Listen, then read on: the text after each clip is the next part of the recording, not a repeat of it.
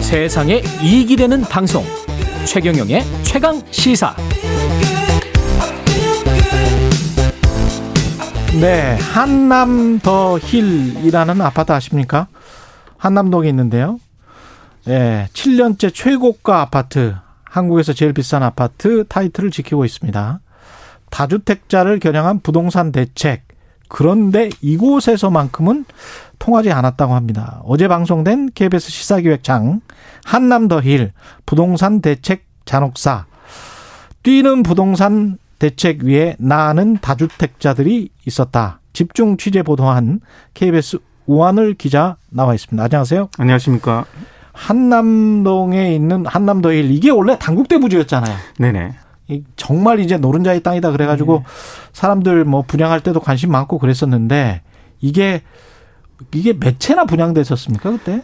지금 어, 이게 이제 건설된 게 600채가 600 채. 건설됐고요. 네. 집값은 어느 정도나 됩니까? 이게? 이게 이제 평형대가 다 다릅니다. 네. 근데 이제 가장 넓- 넓은 평형이 이제 공급 면적 기준으로 예. 100평형대 보면은 이제 최고가가 82억 원 82억 원.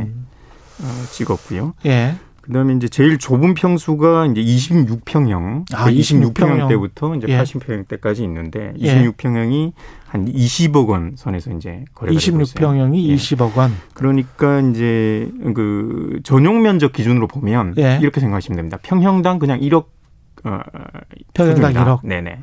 반포나 압구정 수준이네요. 네. 보니까 이제 강북에서는 가장 비싼 것 같고. 예. 맞습니다.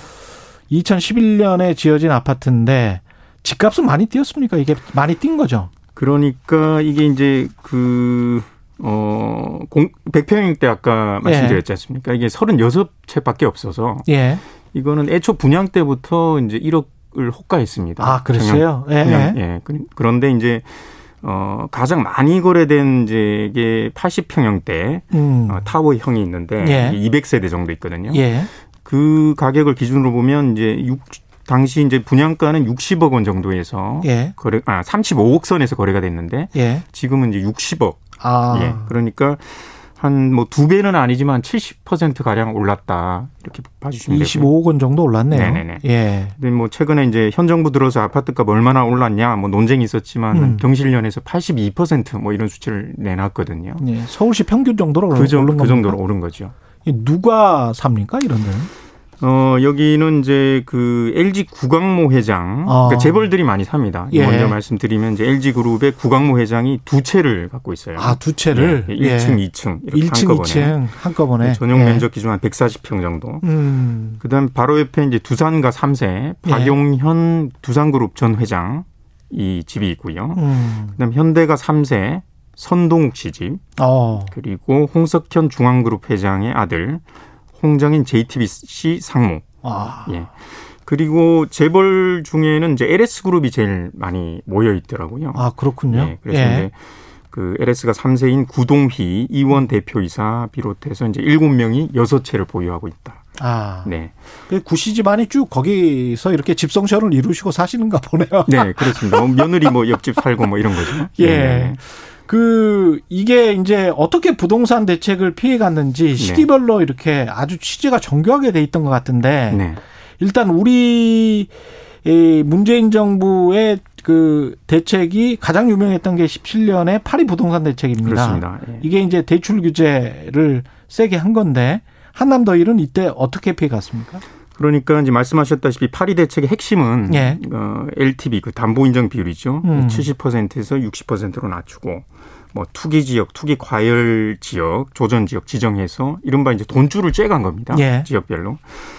그런데 이제 뭐 돈줄 째면은 이제 서민들 내 집 마련에 영향을 좀 받지만 음. 어, 현금 부자들은 사실 영향이 없겠죠. 예. 그러니 뭐 한남 더일도 마찬가지였고요. 저희가 보니까 2017년 9월 달 그러니까 음. 구- 어, 정부 파리 대책이 나오고 나서 한 달 뒤에 예. 어, 거래가 상당히 많았습니다. 그러니까 분양 오히려? 네. 그러니까 분양 전환 이후에 예. 최대 이제 거래를 그러니까 현재 보유하고 있는 이제 그 이제 예. 등기를 기준으로 봤을 때 예. 38건이 그때 이제 거래가 된 거죠. 이거 등기 뗄 때 폐쇄 등기부등본까지 다 네네. 뗄 뗀 거죠. 네. 2011년부터 쭉 거래를 봤던 거군요. 그렇죠. 그리고 예. 이제 현금 매입이 많았습니다. 예.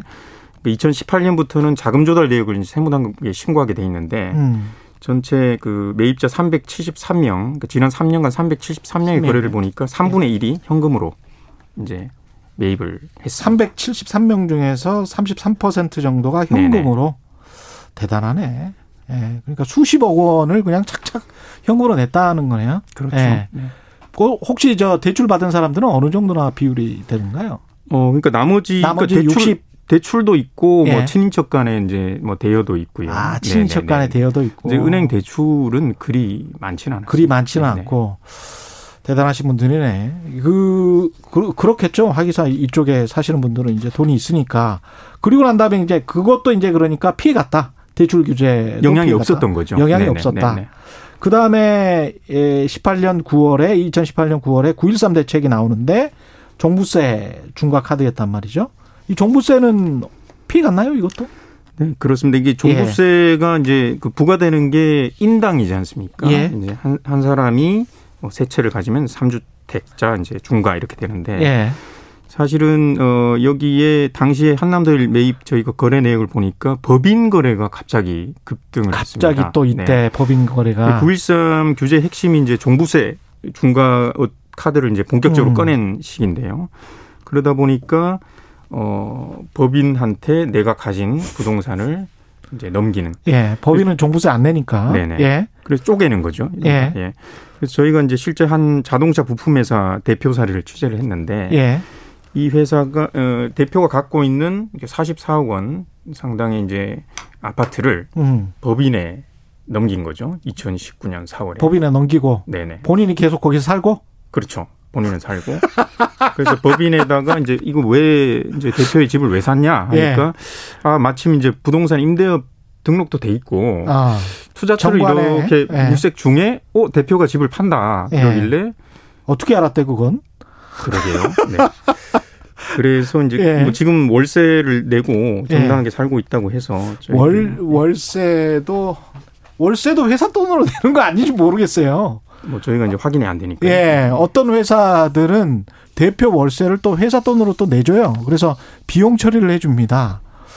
이 참 정말 나쁘다. 예, 막 이렇게 피해가는데 그리고 난 다음에 이제 법인 규제를 또 하잖아요. 네네. 정부에서 네. 2019년에 네. 12, 16 부동산 대책. 네네. 근데 이 법인 규제를 하니까 예, 어떻게 그럼 대응을 합니까? 이때는 그러니까 이제 예. 법인 어이 이 비슷한데요. 신탁이라는 게 있다 등장합니다. 예, 신탁. 그러니까 아까 예. 이제 법인으로 쪼갠다고 했지 않습니까? 예, 근데 신탁 개념 좀 말씀드리면은 어 원래 신탁은 이제 세금 회피하라고 만든 건 아니고 예, 어, 자신의 부동산의 어떤 관리가 어렵거나 그렇습니다. 이걸 처분할 때 처분이 쉽지 않을 때 예, 어떤 재산권을 넘기는 거죠. 그렇죠. 그런데 이렇게 되면 신탁인 상황에서는 아까 이제 종부세 합산이 또 안 되는 거예요. 음. 그러다 보니까 어 이제 신탁이 늘었고 한남더일에서도 저희가 보니까 이제 2020년 초 그러니까 2019년도에 법인 규제하겠다 이렇게 12 1216 대책이 나오니까 예. 그 이듬해 신탁이 늘었고요. 음. 그럼 저희가 확인한 게 모두 16건. 뭐 예를 들면 이제 누가 있는지 저희가 봤더니 음. 그 연봉 한 28억 3천만 원 받던 이제 삼성전자 고동진 대표. 그다음에 저희 이제 같은 방송사 MBC 김태호 PD. 그다음에 윤정환 전 축구 국가대표. 어. 그리고 병원장, 어, 뭐 변호사, 전문직들 어, 이런 분들이 이제 신탁을 했더라고요. 아니 근데 부동산 신탁이라는 거는 신탁을 맡기고 나면 본인이 이제 그 재산세랄지 이런 것들에 이제 굉장히 절세 효과가 있는 거잖아요. 네네. 근데 28억씩이나 받으면서 이걸 굳이 이렇게 근데 이게 본인이 이제 의도한 것도 있지만 예. 이 시기에 금융기관들이 이른바 VVIP를 모집하는 하나의 좀 아. 영업 수단이었죠. 아, 그래서 회장님 절세- 이렇게 하면 됩니다. 됩니다. 그러면서 이제 수수료를 받기도 했는데요. 음. 뭐 건당 이제 2천만 원 정도, 뭐 천만 원, 2천만 원 정도를 받고 아 저희한테 이렇게 의뢰하시면 수억의 어떤 세금이 절세가 된다.